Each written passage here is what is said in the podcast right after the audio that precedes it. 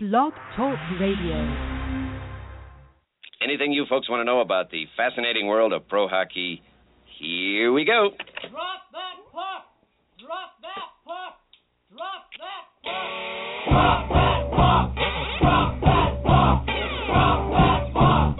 Drop that puck! Take a seat, because you've just been sent to the sin bin with your host, recently returned from his forced deportation to Canada and that country's subsequent refusal to accept him, Paul Rogers.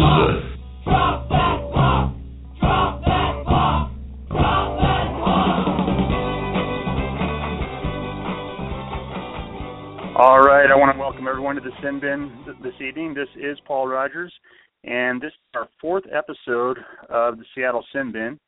And uh, we, a little bit later, we're going to be joined by my co-host Otto Rogers, who's no relation to me. And in the second half of the show tonight, we're going to talk to a couple of gentlemen who are associated with the University of the University of Washington hockey program, uh, who is making an effort to take that school to Division One hockey. It's kind of an exciting movement, and uh, we're going to talk about that on the last half of the show. But to open the show tonight, um, we have a, a gentleman on the line, and his name is Michael Grey, and he is. Uh, My, Michael spent 15 years doing uh, sports talk radio in Grand Rapids, Michigan, and he spent some other time uh, doing the same thing in Omaha, in Omaha, Nebraska, and most recently hosted a show at ESPN 710 here in Seattle. And um, Michael, how are you doing tonight? Man, I am so glad to see if I can still make words. It's been weeks. well, I, you know, I, I, I think I can speak for most hockey fans in Seattle, and I, I'm kind of a recent convert to hockey, but uh, you are one of the few radio hosts in town that occasionally even wanted to talk about hockey. So we kind of miss having you having you on the air. Well, man, I miss being on the air. It's uh it's been a crazy couple of weeks and and having grown up in Detroit and, and grown up with the game watching uh even over open air antennas watching CBC and Hockey Night in Canada out of Windsor, Ontario back when I was just a little a little squirt. Um you know, I've I've had the game in my blood my entire life and uh and can't get it here to Seattle fast enough by the way. This city is going to eat that game up when it gets the opportunity. Yeah, I agree. Now, before we actually get into the hockey talk, um, I've got a little bit of a bone I want to pick with you. Um, Okay. so I think a month or so ago, I was listening to your show on, on ESPN, and you were talking about uh, Star Wars, and Mhm. the convers the conversation. Uh, you you made the statement that you thought that the Ewoks were just as annoying as Jar Jar Binks. Yeah, they're pretty do, bad. do you actually believe that they're pretty bad? Yeah, it's. Um, it, I mean, they're teddy. They're just they're furry. They're teddy bears. It was.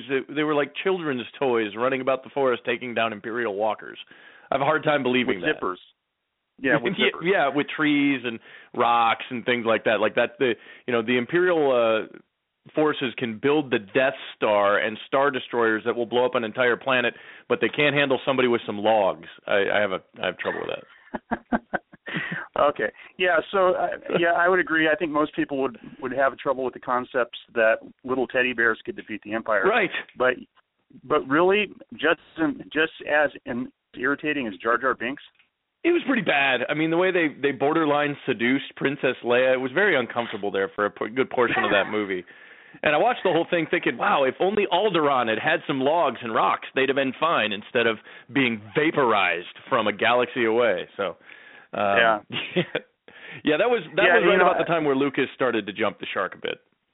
Yeah, he he jumped it pretty bad in the prequels, but uh and I was I was talking to actually my co-host um Otto about I was going to ask you that question and he said ask him if he's aware of this idea that there was some kind of Ewok holocaust when the Death Star blew up. Had you ever heard of that concept before? No, I have not. Like like there's no possible way that the the planet the moon of Endor could survive long term with that monstrosity blowing up so close to its atmosphere. Um, you know, I but, hadn't con- I hadn't considered that, but I guess it's possible. Radiation and whatnot. Yeah, you, it, it is really possible to geek out on Star Wars to an extreme degree, is it not? yeah, it's it's you can't watch those movies. You either hate them or you get sucked in and and then you start having really irrational conversations about them as though it actually happened. Yeah, exactly. All right, so you um, you started to a- to answer my first question, and I was going to ask you how long you've been a hockey fan, but it sounds like it's been since you were a pup.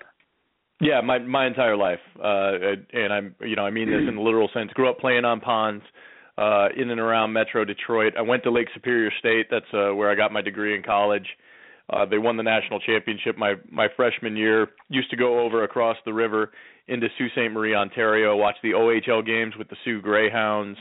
Um, played a bunch, you know, uh, uh, just pick up hockey and intramural stuff through college and continued playing in, in club teams all the way through until just a, a few years ago. So yeah, I've I've had hockey running through my veins my entire life. Okay. All right, so I'm going to take a wild stab and say you're a Red Wing fan. Yeah, yeah. The, the funny thing is, growing up in Detroit, you didn't get a choice. You know, there there are some places where if you don't have a team in your town, then then you make a choice. But I, you know, it was Lions, Pistons, Tigers, Red Wings, and maybe you could have a choice between the Spartans and the Wolverines as far as a college team goes. But my dad had made that choice for me too. So, um, yeah, nobody ever asked me who my favorite team was. They just bought me gear. You know, you get the you get shirts, you get hats, you get jerseys. Nobody ever asked you who your team was because obviously it was the one that was in town. Right. All right. So growing up, uh, from uh, childhood to now, uh, who is your favorite Red Wing of all time?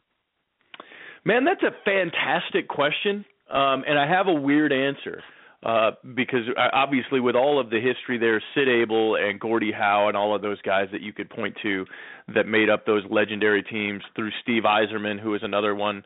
I've had an opportunity to talk to Steve before. He's a fantastic dude.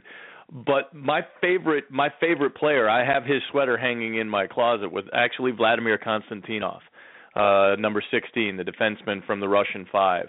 He was he was as good as anyone in hockey at the time and that defensive pairing of he and Nick Lidstrom and the numbers that they put up before that tragic accident after the uh the 97 Stanley Cup run it was amazing to watch that guy work. Um, if you go back and catch the highlights in the Stanley Cup Finals against Philadelphia, you can watch him absolutely erase Eric Lindros uh, in his prime. Mm-hmm. Just took took him out. He vanished. He he was nowhere.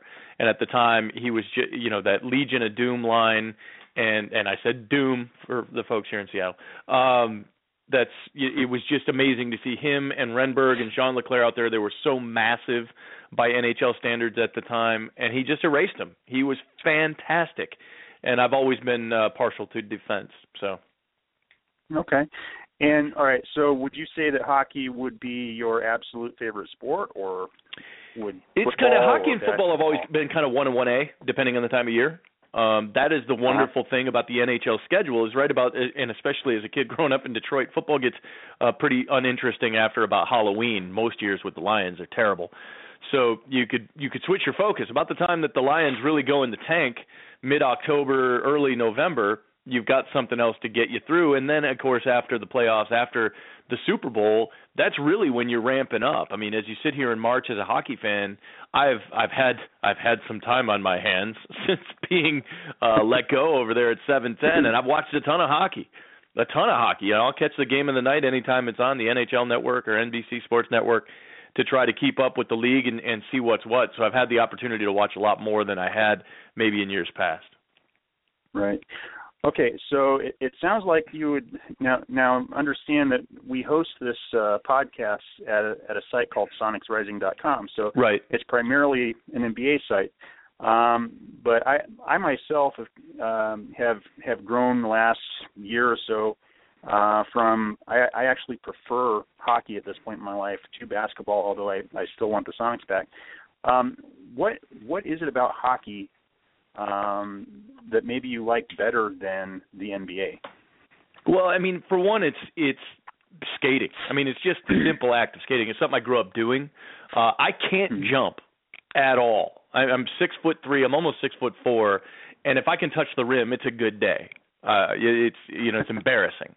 So you know it, the, the speed of the game dictated by skating is one thing, and and the action in a game live in person cannot be beat. It is by far and away my favorite spectator sport in person, uh, with baseball as a second. Um, that there is. There's just there's nothing better than the action, especially in a heritage town with a crowd that gets it, that's focused. Um, you know, those years growing up and, and going to see games at the Joe. Uh, I've traveled a bunch. I've seen games in Buffalo. I've seen games in Philadelphia, Chicago, St. Louis. Some good hockey towns um, through the years that I've had the opportunity to see games at, and there's just nothing like it. There's nothing like it live. Okay. Yeah, and I, I've kind of learned that as well in the last year. I, I kind of fell in love with the sport uh, during last year's NHL uh, during the Stanley Cup playoffs, and it was just an amazing playoff run, especially in the finals. And so this year, I, I've actually gone to see a few games uh, for the WHL. So I, I went and seen a game in, in Everett, and I actually live closer to the Tri Cities, so I've seen uh, maybe three or four games for the Tri City Americans, and it really is a different experience in person than it is on TV. For one thing, you have to learn where to sit because of the plexiglass, uh, the, the distortion with the with the plexiglass. But uh, just the feel of the ice um, on your face is a neat experience, and um, I just really love it. Yeah, and at every level. I, I mentioned I've seen OHL when I was in Grand Rapids doing radio. We had the Grand Rapids Griffins, who first were a, a farm team for the Ottawa Senators and now are affiliated with the Detroit Red Wings. Got a chance to see a lot of the current Red Wings roster coming up actually before I left Michigan a few years back.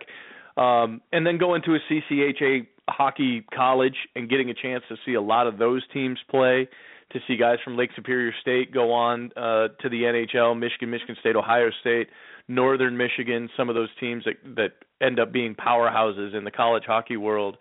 There's just nothing like it, and, and there's an abundance of it here at a lot of levels. I have to. I, I honestly believe in my heart of hearts. Whenever the NHL finds a way here to Seattle, and, and I do believe it's inevitable. It's just a question of when, not if. Um, the city's going to go crazy for it. The city is absolutely going to go crazy for the game when they've got a team to get behind and they realize what the NHL product looks like right before their eyes. Right. Yeah. So I was going to ask you about what your impressions were of the Seattle of Seattle's NHL market, but it sounds like uh, you're all over it. Well, I think it's I think it's a good market. Period. Um, you know, it's strange. It's you know, I come from a four-team town, and you look around at, at Seattle and you see the you know the two big franchises with the Seahawks and the Mariners, and then of course the Sounders who very possibly had the most successful franchise introduction in the history of professional sports.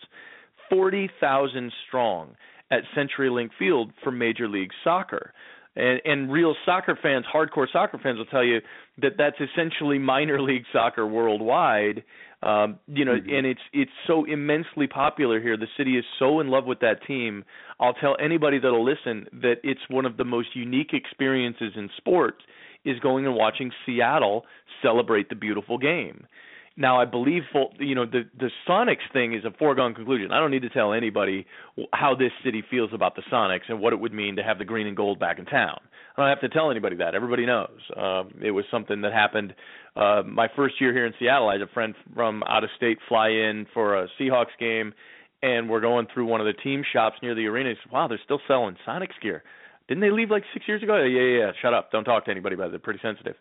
Um, the, you you know how this team, how this town rather, adopts their teams. You know the passion that these people have, and and I I don't believe that it's limited to just the Sonics. I don't believe it's just limited to the Seahawks or just to baseball fans. You give Seattle right. sports fans an opportunity to back a team, and they're going to come out in droves.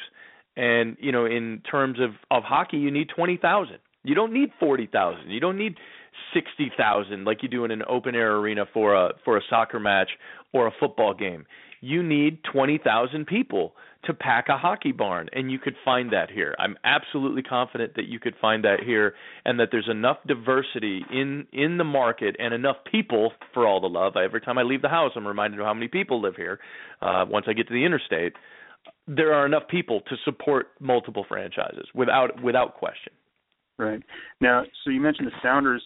Um, you know, a lot of people that maybe don't follow hockey or maybe don't follow soccer might say that hockey would be just kind of soccer on ice, and there are some similarities. But Um, what would you say about the the difference between the fan bases? Are, are the fan bases in in soccer uh, similar to the fan bases you're going to find in hockey?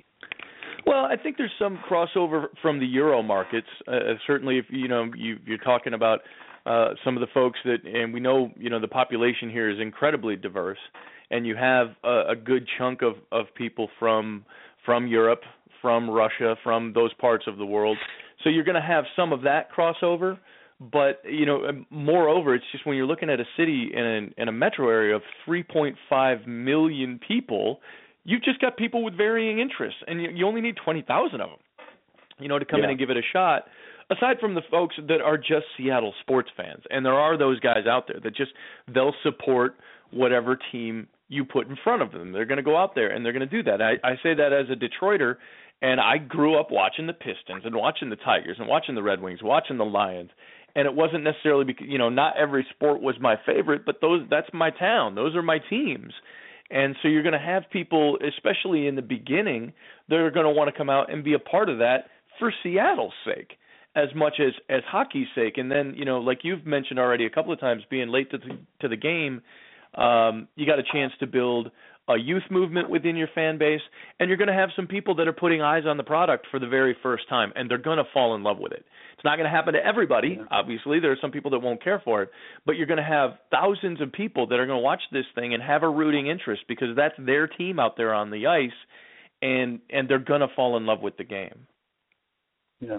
Now, speaking of the the youth movement, um, in our first episode, we had ESPN's Craig Custance um, on. It was pretty amazing to be able to have him as our first guest. He made the point, and I think he actually made the point on your show as well, that uh, for NHL to succeed long term in Seattle, it's going to have to start building um, at the grassroots level. And we in Seattle, we know that we have um, the Seattle uh, Thunderbirds and the Everett Silvertips for uh, Silvertips for the for the WHL, and we're going to be talking to the Washington Huskies guys at the end of the show. So we've got some things uh, in the hopper as far as grassroots, but um, from someone from Michigan who lived, breathed, and ate hockey your entire life, what other kinds of grassroots pieces are we missing for hockey? Well, I don't know that they're missing. I just don't think that they've been exploited yet. Um, you know, the the big one in there would be you know junior hockey and youth hockey, and there's huge populations for that. There are there are huge youth hockey leagues in this area all throughout the Pacific Northwest. The other thing that you've got going that is very similar to you know my situation growing up is a proximity to Canada. I mean, it's just north of here. That's you know that's the other wonderful thing potentially for the NHL coming to Seattle is a true regional rival with the Vancouver Canucks, and that's something that the NHL is very desirous of. It's something the Vancouver Canucks are very desirous of is having that regional rival right there. Look no further than what the Sounders have with the Portland Timbers in MLS. It means a lot to have that it, it unless you're the NFL and you can just sell your product with anybody playing anybody and everybody lines up around the corner to have it and don't look now only the NFL has that that is a huge huge added bonus that's a huge added element to the the introduction of hockey in Seattle is that proximity to Canada where it is religion and the fact that you have a a team that you will be able to hate with San Francisco 49er like intensity almost right off the drop. You're going to be able to get into the games when Vancouver is in town and vice versa in a way that you can't when you don't have that regional rival. I you know I say that as a guy that's I I have I've laughed more times than I can tell you this season watching the Toronto Maple Leafs fall apart. It never gets old. I can I can watch them flail and flounder for 20 more seasons in a row, and I promise you I will never enjoy one any less than the others because it's always good news when Toronto struggles, Well, and that's the kind of yeah, thing you would so have. I, I guess that would be like the 49ers for Seattle fans.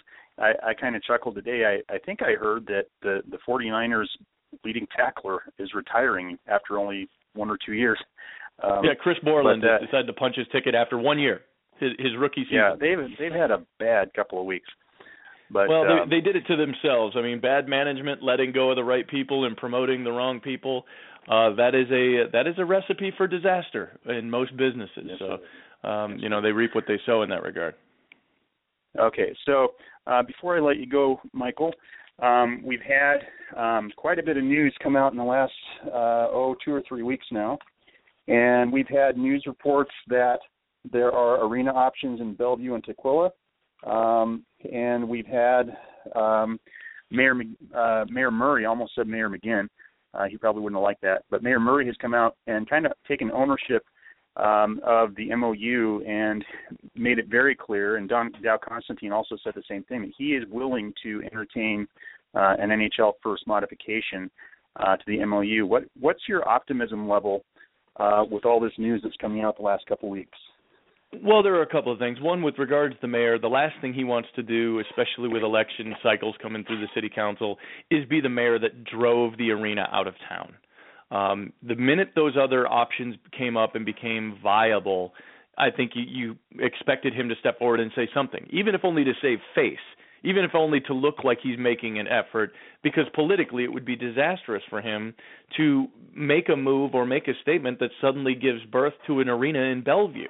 Um, I'm not at all opposed to a suburban arena. Uh, there are a lot of markets smaller than Seattle that make them work. Bellevue is a trip across the bridge. It's not as though it's 50 miles out of town like you find in some places like Santa Clara with where the 49ers now play. The Dallas Cowboys are in Arlington, they're not in Dallas. The Atlanta Braves are moving out of downtown Atlanta by some distance. Um so I don't have I don't have a real opposition to a suburban solution to the arena problem and, and getting one built. I think the competition is good. I think you invite more people with more money and more ideas to the table, and eventually somebody gets something done. Um, so anything to grease the skids, especially with this famous Seattle process and how they love to bog everything down in bureaucracy, you know, anything that motivates people to make a move, like a couple billion dollars worth of arena infrastructure, um, you know, that's good news for Seattle hockey fans and Seattle Sonics fans. Because without that arena getting built, the Sonics are never coming back either. They've got to build a building. Yes. Well, Michael Grey, I want to thank you for coming on, and uh, um, I, I'm sure that uh, uh, you're you're going to find something, a new landing spot in the near future. I hope it's local. Man, I hope so. Uh, because I like having I'm, a. I'm driving my wife crazy, man. She doesn't need me in the house this much. Yeah. All right, but um, you are welcome to come back on this show anytime you want, and uh, I, I hope you enjoyed this, and uh, we'll talk to you later. Okay. Outstanding, man. Thanks for the invite. Anytime.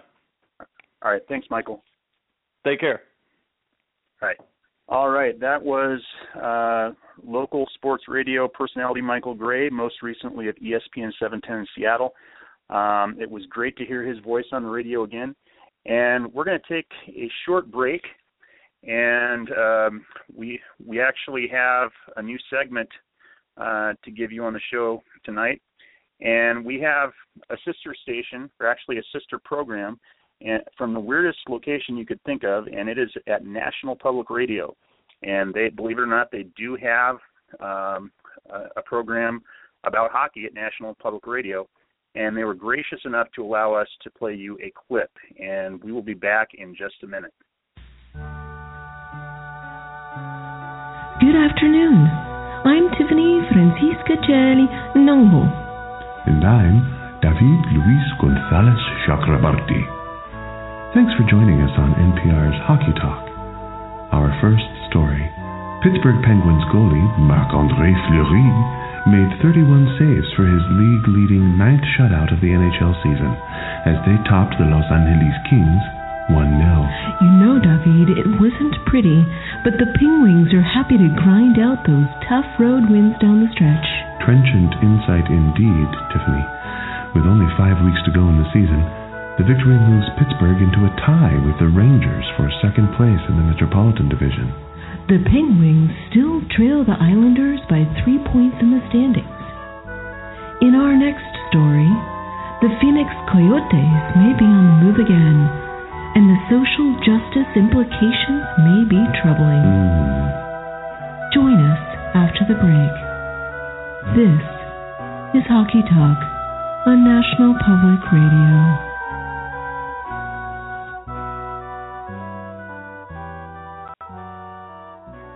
Anything you folks want to know about the fascinating world of pro hockey, here we go. Drop that puck! Drop that Drop that puck. Drop that puck. Drop that puck. Drop that puck. Take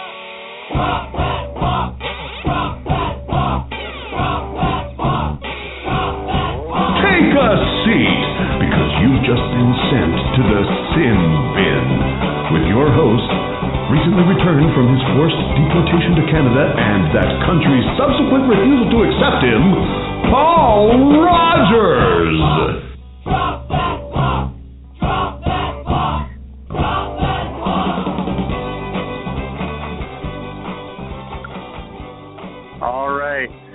Welcome everyone back to the Sin Bin. And Otto, that that interview with Michael Grey um, was awesome. Did did that not make you want to just strap on some skates and play hockey? Yeah, you know what, Michael, he he he just has so much passion for the game, and all his stories about him growing up and you know throwing you know skating around the ice. It just it just made me it just it just got me all fired up. I wish I could go out there right now at my old age. Yeah, yeah. Um, but he he's just so smooth on the radio too. I I, I honestly don't know what uh, that station was thinking, uh, but I, I I miss having him as an alternative to listen to. Um, I I would often listen to his podcast later in the day because you you know you can always listen live. But I I just think he's professional. I think he's good, and I think uh, Seattle still needs his voice um, in this market. I you know what I Seattle lost a great hockey guy, and not just a great hockey guy, but a great just a great sports talk show host. So KJR, you know the fan, come on guys, make a call. Yeah, definitely. Get him on board. definitely. Yeah. All right. So, um, what did you think of what he had to say about um, the grassroots movement in Seattle? You know what he he mentioned that we have all all the things in place ready to go. You know, we have that regional rival that can really like pump up our fans and pump up community, and we have a lot of good. Um, we have a lot of good like youth programs. I know there's like the Sno-King and Seattle Juniors and Tacoma Rockets, things like that. I think so. He, you know, we have. I think we have everything in place. I think what we need is just more ice time. We need more ice rinks. And More ice rink. I think, yeah, more ice rinks because you know right now it's kind of expensive to get out on the ice. There's not a lot of ice rinks um, in Puget Sound. You know, if we build more ice rinks, they'll have and, and kind of reduce the cost of getting out on the ice. I think that'll help grow the game with with the youth in our communities. And I think I think bringing the NHL to Seattle will help that. Um, I know in San Jose, I know that they the the NHL the Sharks, they kind of help subsidize some of the local youth programs. Uh, you know, helping out with um, with, with the cost of uh, of renting on the ice and things like that. So, if we can make it cheaper for for the family to to start playing with, uh, you know, getting on the ice and skating around with kids and things like that, I think that will just help the the game grow even faster. Right. Um, do you think Seattle could ever get to a place? I, I know that if, like, I've talked to Chris Myros from Sonic Ri- Sonics Rising, and you know he's from Minnesota and still is in Minnesota, and um, it's just like uh, hockey is like drinking water and breathing air. I mean, you have it, um, not just youth hockey programs, but you have it in Yeah. uh, where you have it in the schools. You might have, you'll have junior high and high school hockey teams. Do you think Seattle could ever Right. get to that point? I, I think it could. I don't. I don't think it's a, like a natural market because we're not we're not frozen year round.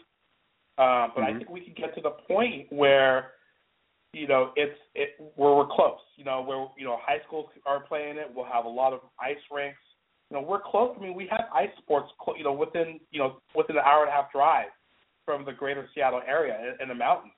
Um, so I think I think we have a love for winter sports and I think we can get to that level where you you know it it will start really start building up in the high schools. But before we can get to that point of where it builds up in the high schools, we need to have you know we we need to grow our youth. You know the the 10, the 12, the 14 year old players. We need to grow grow that area, and then once we do that, then we can probably grow grow in in for high school sports.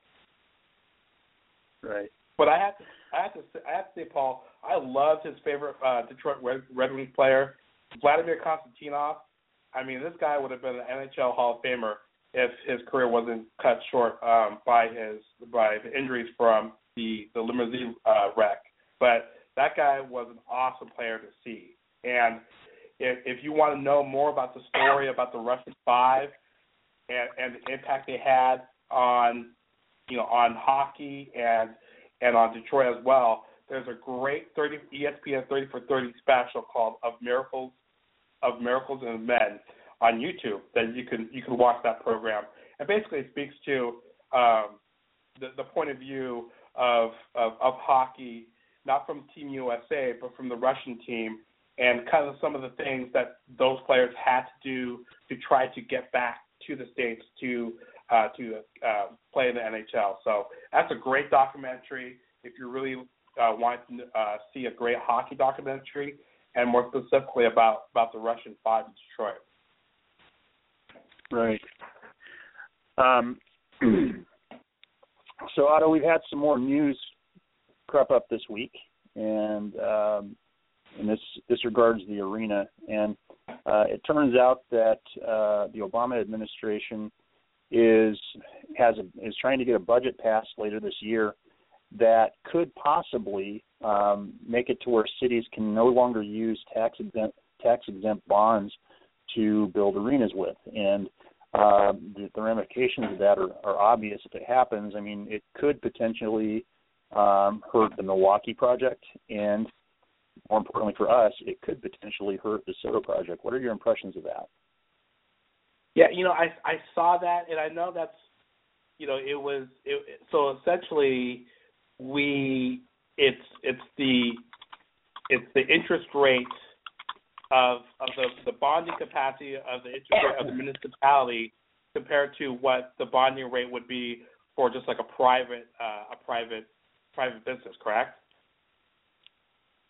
Yeah, you because they're tax exempt, exempt you can you can um, you can uh, use them at lower interest rates, which is the attraction right. for people like Chris Hansen to want to use them.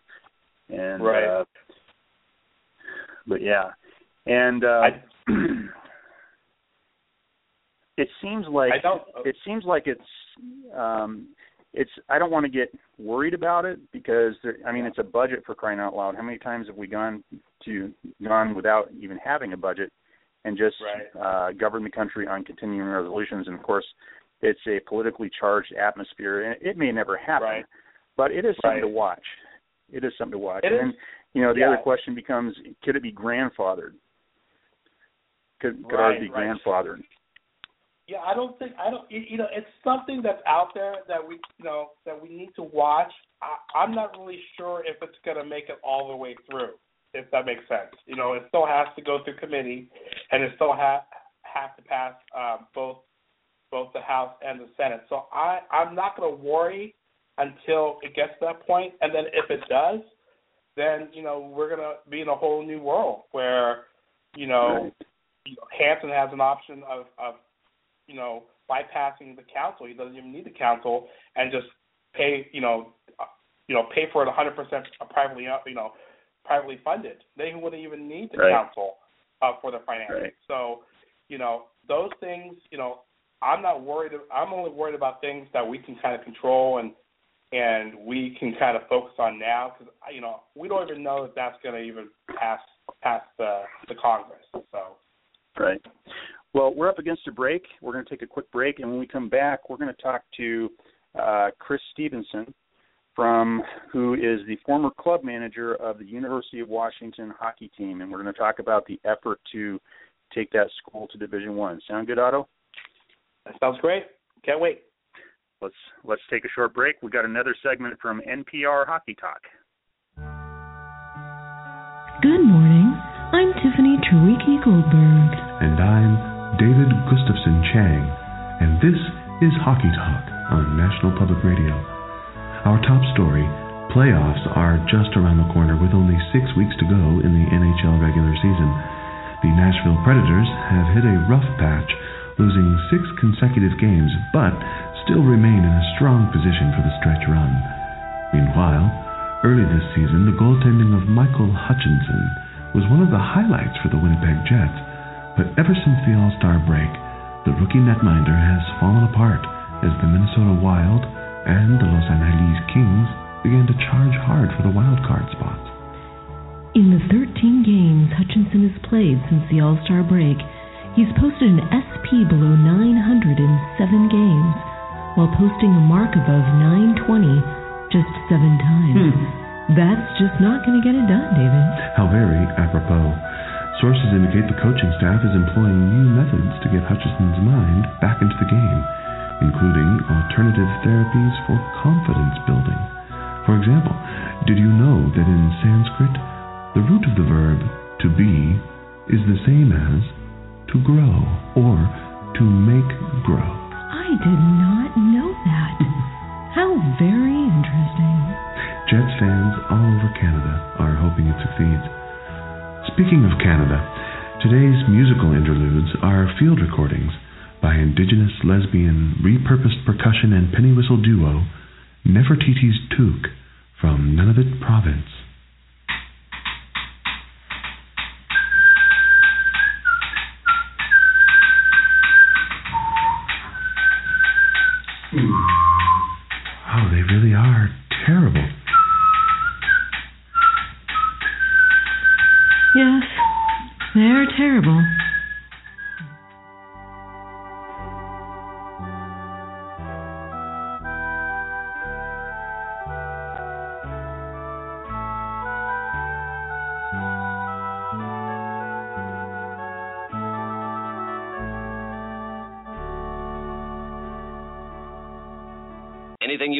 Know about the fascinating world of pro hockey, here we go.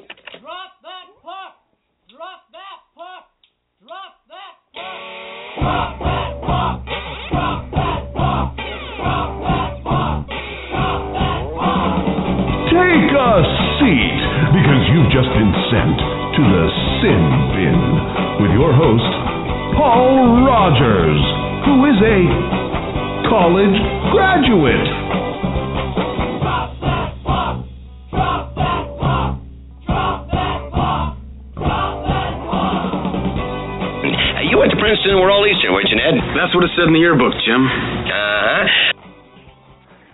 All right, welcome back to the Sin Bin. This is the final segment of the show, and uh, we are joined now by former club manager of the Washington Huskies hockey team, Chris Stephenson, and I believe we're also joined by the current manager, Abby. Um, for, forgive me, I'm not sure how to pronounce your last name. How do you pronounce your last name, Abby?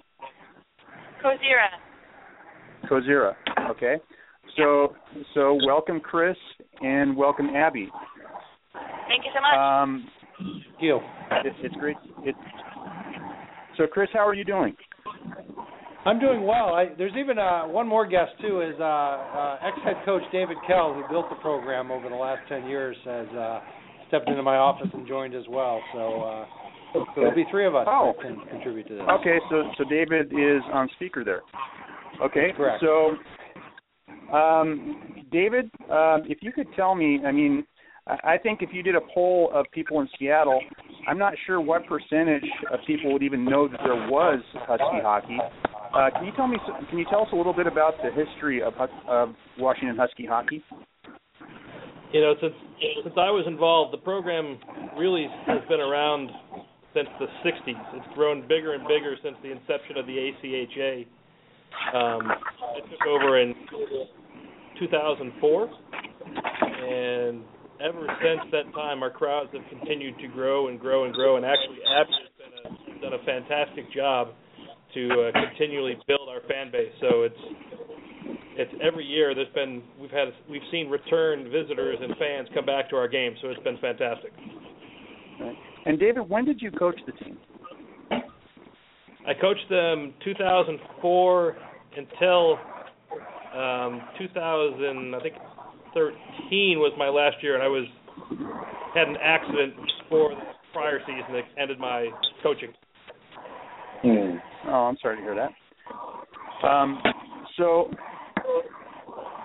doing some research on this, I, I see that you guys are not part of Division One NCAA. You're part of what's called the Pac Eight, the, ca- the Pac Eight Conference. And other schools in this conference include Arizona State, uh, Utah, USC, Oregon, UCLA, California, and Washington State. Um, right. And I I see that last year Utah won the championship, and the Huskies uh, finished the regular season with a five and eleven record. Um, Yep. What over the last several years, um, how have the Huskies been in comparison to the other teams in that conference? Yeah, that's, that's a great question. We've um, uh, this year was a was a little bit of a um, a reset year from um, uh, from the prior years. Uh, we we did win uh, two Pac-8 championships in the last four years, and actually took the Huskies' first trip ever to the to the regional championships in I want to say 2012. Um, and uh, right now we're uh, we're refreshing through a little bit of a freshman and, and sophomore class. It's going to take a year or two, but should be real competitive again uh, next year or the year after. Okay. Um, so, so Chris, there, there's a movement. I, I guess Arizona State. Um, it, it's been recently announced that they're actually making this move uh, to to the jump to NCAA Division One. Um, Right. Can you tell me a little what, what's the history of the the movement at Washington to do the same thing? How long has this movement been going on? Yeah, I think uh, Arizona State was a catalyst for for the movement. We've um, uh, over over beers and dri- long drives to uh, some of these uh, schools. We talked uh, many times about um, uh, the opportunity for Division One program here here at the U, and and um, I think Arizona State uh, really triggered triggered a uh, a clock, at least internally in our minds here, that um, that hockey really is going to start moving moving to the west. Um, there's a need for teams out here, and um, uh, with the Big Ten starting to form their own conference, there, there's there's definitely a need for a west uh, Western teams to join a conference. Um, the uh, the um, real start for us was uh, was was seeing if there is a fan base and and seeing how many people would really want to see the uh, the university have a hockey team. Uh, believe between us, I think the both a men's and women's team uh, could be just a sleeping giant from a program perspective. And, and I kind of look at it on three fronts. Uh, first of all, we um, um, we we we have the financials uh, that, that I think could really make it work. We have a we have a stadium in Key Arena that has ice. Uh, it would be great to see Hec Ed add ice, but but we have a stadium that that would really minimize the investment needed. And if we follow some of the programs like Penn State, they've been able to turn um, turn a profit almost immediately uh, for the for the school. Uh, the second is, do we have the recruits up here? And and besides some of the some of the NHL players and and um, um, some of the Division One, Division Three players that have left here, uh, we also have the entire Western Canadian and probably Northern California border to uh, Mhm. to, to to really um, uh, Cool. highlight recruiting. And then, uh, you know, finally, uh, like I said, is is we wanted to start a grassroots movement to see if the fan base would get behind a team. I think uh, I think everyone's real hopeful for an NHL team, and uh, coming from an NHL city, I, I am as well. Uh, but I also came from a college town. I came from Wisconsin, where um, where we packed 18,000 in for for to watch the Wisconsin Badgers on a regular basis, and with uh, less games, only about 20 home games a year, and, and an average ticket price in in the uh, 20 and 30 dollars. Um, it, it's very very competitive hockey, and what we've seen so far from from not just those that have joined our Facebook page, but but those that have commented and, and even emailed us, is there seems to be a real uh, a real grassroots support for for bringing a Division One program here to to Washington. Right. So you mentioned um, you mentioned the arena. You guys are, per, are currently currently playing in what's called Olympia View Arena in Mountlake Terrace, correct? Olympic View, yes, up up there in Mount Okay. Lake Terrace. And um, what, to go Division One, what kind of arena capacity would uh, would you need? You mentioned that you, you might actually have a solution at Hec Ed. Is that did I hear you correctly? Well, no, I, I think the first solution would be Key Arena. They they do have ice Would be there. Key Arena. Um, would be Key Arena would be our, our proposed solution. I'd love to see Hec Ed um, or whatever they're going to do with Hec Ed put ice in there, um, but I think that's probably a longer term discussion. Uh, Key Arena has ice today and um, and is close close by it. I think could um, really be a nice uh, um, could be a nice place for for Seattle fans to go to. Right. Uh, so, Abby, as the current manager, um, I was going to ask you um, what what level of support um, do you guys have for the current program? So, uh, at this arena in Mountlake Terrace, how many people do you usually come have coming out to the games? Sure, I would estimate our average attendance probably somewhere around 400 people, 500 people. But for a game like against Oregon, or maybe a game we had against UCLA a couple years ago, where we were able to convince Austin Seferian-Jenkins to come drop the first puck, I think that we we reached over a thousand people on those games. Okay, and what's the capacity in that arena? You know, uh, I'm actually not entirely sure. I would say around 1,200 probably. So that that UCLA game with Austin Seferian-Jenkins, there wasn't really a a, a spare piece of bench for anyone to to pick up on. It was pretty full. Okay. Okay. Um, and to, I guess any of you can answer this question. Um, for the arena that, I, I guess for a Division One hockey team, um, what what kind of average attendance would you be shooting for, or if you if you move up to that level? Yeah, I I can take this one. I think um I mean I I think a base attendance of between 3500 and 6000 would be um would be where we'd want to try and get to and and once we announce the team we we try and start building the attendance toward those numbers.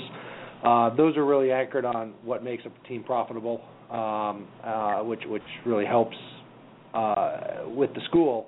Now if we look at attendance on, on a lot of the East Coast schools, they they range anywhere from a thousand to um, thousand. Some of the smaller schools up to fifteen, even twenty thousand at some of the bigger schools in the Midwest, up in Maine. So I think um, I, I think that would be beyond our wildest dreams. But but three to five thousand would be maybe thirty five hundred to six thousand would be where we'd have to be to, to make a compelling uh, business case. Okay. Um, so, Coach, I want to ask you this question. Um, in in the Seattle area, it's uh, we get really good support for the Seattle Thunderbirds. We get really good support for the Everett Silvertips. Um, so, with the with the, I guess you guys are Division Two. Um, how would you compare the quality of hockey with um, the level you're currently playing at versus, say, the level of hockey that you would find? And I ask this as a hockey novice, okay? But how would you compare the hockey that you guys play versus the hockey that people would see with the Seattle Thunderbirds or the Everett Silvertips? Uh, boy, what they would see now is is nothing compared to what the, the Thunderbirds and the Silvertips play. They play at a much higher level. Um, however, if you do get a D1 program in here, the level of play between the D1 program and the Thunderbirds and the Silvertips would be very comparable. It'd be you'd basically be right on par. Okay, so it'd be about about equal. So would the for the players that go through a Division One program, would their would their path to the NHL be equivalent? Yes. Okay, that's great. Now um, I know that my co-host Otto had some questions for you guys. Otto, do you have any questions? Yeah, you know, I just um, one of the questions. I know um, this was the final year for a player, uh, Ryan Minkoff, um, and he seems like he's you know he he's done really well the last four or five years. I was just wondering what what his future looks like. Is there is there a path for him to perhaps uh, play hockey professionally, either in the NHL or overseas? You know, I think um, Ryan's what I would call a a potential wild card for a team. Um, I, I haven't seen a kid with a knack for the net like that in a long time. Um, he, he his presence on the ice, his his stick handling skills are there. I think um, he's a player that um, that I think could have really benefited from a Division One program um, and, and and some of the ice time and coaching and, and talent that goes with that. I think um, I think a professional career is going to be um, is, is definitely going to be a challenge for him. But I think I've seen players do it in the past he's going to have to work himself up through uh, through some of the minor league systems, or, or even maybe go find an opportunity in Europe. I think the bigger ice in Europe might be a good starting point for him, um, right. and and it might be a great place for him to go get some confidence. Um, I've seen I've seen players make it from this level before. It's uh, I, I I'm glad he got a good education as well, and uh, but I think uh, he definitely has the skill level to at least uh, try out the minors and see what it looks like. That's great. And just just a couple more questions. Um, of course. Does does UW hockey? Do you guys have any involvement with with either you know with, with youth leagues like the Snow Sno-King or or the the junior hockey leagues? Do you guys have any contact or work with them in any kind of fashion? We um, we we know all of the leagues and and, and talk to many of their um, uh, their presidents and, and associations. It's um, it's uh, it's tough for us to get too involved on a day-to-day basis as we want to kind of let them run their programs. Um, but they've definitely been very supportive of of the team. Uh, all of the associations have really shown shown a lot of support, both through asking questions, wanting uh, wanting to see how they could help and, and support it, as well as um, many come out and watch some of the games on, on Friday and Saturday nights as well. We see a lot of the a lot of the kids now in their in their jerseys um, up supporting the team. Uh, that's great. And just um, one final question, and open to anybody. Um, is there anything that the, the fans, hockey fans, you know, people who listen to the podcast, people in the hockey community, is there anything we can do to kind of help support UW, try to get to D1 to the next level? Yeah, right now I think it's um, it's getting um, a, a following on our Facebook page, and and um, and and Abby can um, uh, give give everyone the exact Facebook uh, uh, location.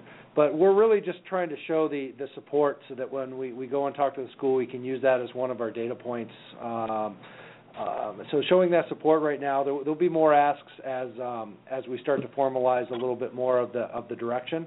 Um, but that's really the the biggest thing right now is get on that page, follow us, comment, and um, and stay tuned, and we'll we'll keep reaching out through those channels uh, to anyone that does want to help beyond that beyond just uh, that that capacity. Okay. Uh, so I was going to ask you guys, um, what needs to happen now? I mean, you, so the fans need to uh, interface with your Facebook page, but what are the next steps in the process, and what kind of chances do you guys give this project? Yeah, it's uh, it's, it's a great question, and uh, I, I think um, I think we have the support um, uh, from the fans. I think we have the support in Olympia. The next step is is to really go and talk to the school, and and in all fairness, um, it's been brought up a few times, um, very uh, very loosely, um, and and there's there's been some interest um, from some of the uh, assistant ads at least to look into it. I think it's time to to make those conversations a little more serious and a little more permanent. Um, if I was going to follow what Arizona State had to do uh, after getting the interest, it was uh, it was really helping to uh, to raise the money, uh, come up with the budget, and come up with the plan. I think uh, from our perspective here at the U, if, if we can solve a stadium without having to build one, it, it would uh, it would definitely lighten the load. So if I was going to prioritize beyond uh, just the fan base, it would be figure the stadium solution out um, and get commitments from from one of the rinks that could carry the team. Um, at the same time, getting the school support to um, to, to start hosting a team and, and figure out a date and make sure that the um, both the men's and women's scholarships fit within their plan um, as well as the budget to uh, to build out. Uh, I'm sure we're going to be looking at some point for donors uh, to help us uh, build that out. Uh, but we uh, we also financed a entire football stadium through private donation. So I'm I'm confident that the the alums will see the uh, the same vision we see and help us help us get this team to be a reality. I would uh, if you if you if you put me in Vegas right now, I'd I'd say it's it's probably still a coin flip today as to whether we'll get a team or not. I do believe that the uh, the Pac-12 is going to start forming a conference. I think Utah's got the stadium and the interest. Um, I, I'm pretty sure that both teams down in LA are, are looking at a stadium and, and trying to build interest. I think Arizona is going to follow Arizona State. So my perspective is is Oregon's not going to be far behind, and I hope here here with the Huskies we can uh, we can lead Oregon in this uh, in this sport uh, as opposed to follow them and um, and, and and get some interest and, and get this started ahead of time. Uh, follow up question on the arena. Um, Key Arena seems to be your favorite solution. Would you guys be open to say uh, being a third tenant in an NHL arena, or would that even be a wise thing to do?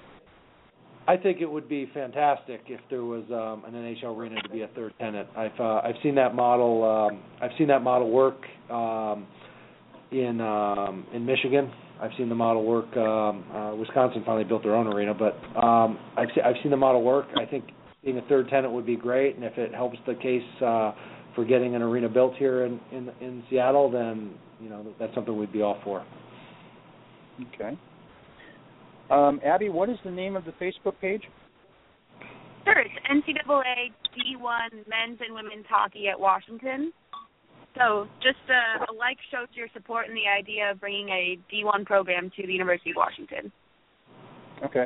And for for those listening, I'm also going to post a link to that Facebook page on the article that accompanies this podcast. So uh, by all means, check that out. And if uh, if you're interested in helping, and uh, go ahead and like the page and interact with it, and uh, you'd really be helping out the grass move, the grassroots movement of hockey in the Pacific Northwest. Otto, do you have any other questions for our guests? No, I, I it was uh thank you guys so much for coming on and and and let's uh let's get UW and let's get the dogs to D1.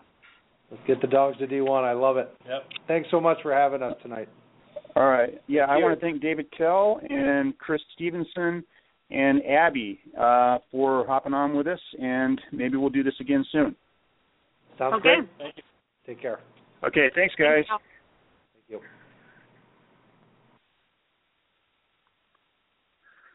Wow, there's a lot to process in that, is there not, Otto?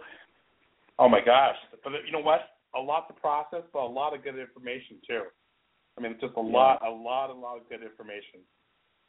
Yeah, it, you know, it's just I before you brought this subject up with me a couple of weeks ago, I honestly never it never even occurred to me that UW even had a hockey team. So, um, you know, once again, being a novice hockey fan, that that's not all that surprising. But um, there there's so much opportunity to build the grassroots in the Pacific Northwest, and it seems like this is Right. one of them. Um, I would be curious to see how it shakes out. Um, uh, there there will be a natural competition for the hockey dollar. Uh, Yep. So we we'd have different four four big entities to compete with the hockey dollars. There, would- there would be an NHL Yeah. franchise, hopefully. There would be Right. the Thunderbirds and the Silvertips, and then and this is what I was really interested to find out. The Division One Huskies would be comparable in quality to those two uh, franchises. So I'd be curious to see how that competition would shake out. What are your thoughts yeah, on it- that? you- yeah, you know the you- it's it's you know junior hockey that level is definitely comparable to to NCAA hockey. I mean, you look at the top three draft choices, draft picks for the uh, 2015 lottery. The first the first player, Connor McDavid, he's from he's from junior league, but the next two they're from NCAA hockey. Uh, uh, Noah Hanifin and uh, Jack Jack Eichel. Um, and so so the, the talent level is definitely comparable. The only the, the biggest difference is the the seasons are much shorter um, in NCAA. You know, it's, I think it's about 25 to 30 games for in, in NCAA um, hockey. Where for junior hockey, you know, they're playing you know they're playing 50, 60, 70 games. So Mhm. uh, the, the the seasons are just much shorter in the NCAA. But one of the great things that David said in regards to um, what are the odds or what are the chances of of UW hockey going D1? He said he, he said you know Utah has a building. They look like they're getting ready to go. You know, two Southern Cal California schools. They look like they're ready to go. Arizona's going to follow Arizona. You know, Oregon. You know, they're not going to let all these other teams jump in. They're going to go in, and you know, Oregon's going in. You know, we're going to have. You know, we're going to go in too. So, the Pac-12, they want this to happen. They they they really want this to happen because that Pac-12 network, you need you need live events and you you, need content for that network to be able to, you know, sell sell sell it out to DirecTV or the different uh, broadcast networks. You need to ha- have more content. So, I think we're gonna have. I agree with David. I think we're gonna have a Pac-12 ice hockey conference, and I hope UW is one of them. And so, but I'm really excited to be a part of this journey with UW Ice Hockey. Uh, I hope we can do whatever we can, either through social media or on podcasts or at Sonics Rising or you know whatever the next hockey SB Nation Seattle Hockey NHL blog is. Um, because, like you said, and like uh, Craig Custance said, you know we need to have that kind of ground level youth uh, grassroots support, and having UW go to Division One is is going to be a huge part of that. Yeah. So how long do you think this might take? And he said it was a 50-50 proposition whether it would happen, Uh, but what what do you think? I mean, you know, could could it be I after the NHL team might arrive or uh, before? I, Yeah, I think you know what I think. I think the better the better bet is is once we get NHL in Seattle, I think our our our uh, awareness of hockey at all levels will increase, and I think once that happens, I I think we'll ha- we'll get the support. I know the budget. I know the money is tight at UW, so um, you know unless we have uh, Don Mullett or you know who who funded like thirty five million dollars to kick off Arizona State program, unless we have that kind of uh, donor, um, I think it might it might take a while. But you know we're closer today than we were you know five years ago. So to me that's progress. That's good. So we're going to spend a lot more time in coming weeks talking about grassroots because uh, we, you know, I think you and I both agree that that's a really important uh, piece of the NHL coming. And you know, maybe it's going to be maybe as uh, as Michael Grey was saying, it's going to be more a matter of the NHL building the grassroots rather than the grassroots building the NHL. Uh, Yeah. But we'll see what Yeah. happens. It, but either way, it's going to have to be built up, and and we'll just see what happens. Um, it's- it's so that gonna be a brings us to ride. the end. Yeah. So thanks, Otto, and I'll I'll talk to you after after we disconnect here. And so that brings us to the end of the fourth episode of the Seattle Sin Bin. Uh, I want to thank our guests, um, um, former ESPN host Michael Grey, for joining us, uh, David Kell for joining us, uh, Chris Stephenson for, for joining us, um, and Abby, I think it's Kozira or Kazira. I'm sorry if I mispronounced that, Abby. But I want to thank uh, all three of our guests from the University of Washington for coming on the show, and I want to thank Michael Grey for coming on the show. And tonight I want to offer a special thank you to three people. Um, I want to thank Steve Stearns. Uh, I want to thank David Anthony Lewis, and I want to thank Tiffany Owika. Steve Stearns is on staff at, at sonicsrising.com, and the the sound bites that we added to the show tonight, the the new intro, uh, the transitions, uh, the NPR segments, and the outro that I'm about to play for you, uh, those were all produced and directed by Steve Stearns. Uh, he he scripted them. He he came up with sounds to use and everything else, and he he blended everything together. And David Anthony Lewis and Tiffany, Owika uh, provided the voice talents, and they're very talented. Uh, and I just want to thank all three of you f- for uh, doing this at no charge to the Sin Bin. It, they're great, and I'm hoping that maybe we can add more in the coming weeks, especially as the NHL playoffs uh, approach. And aside from that, I want to thank all of you for joining this fourth episode of the Seattle Sin Bin, and we will see you next time. Thanks for joining us in the Sin Bin with Paul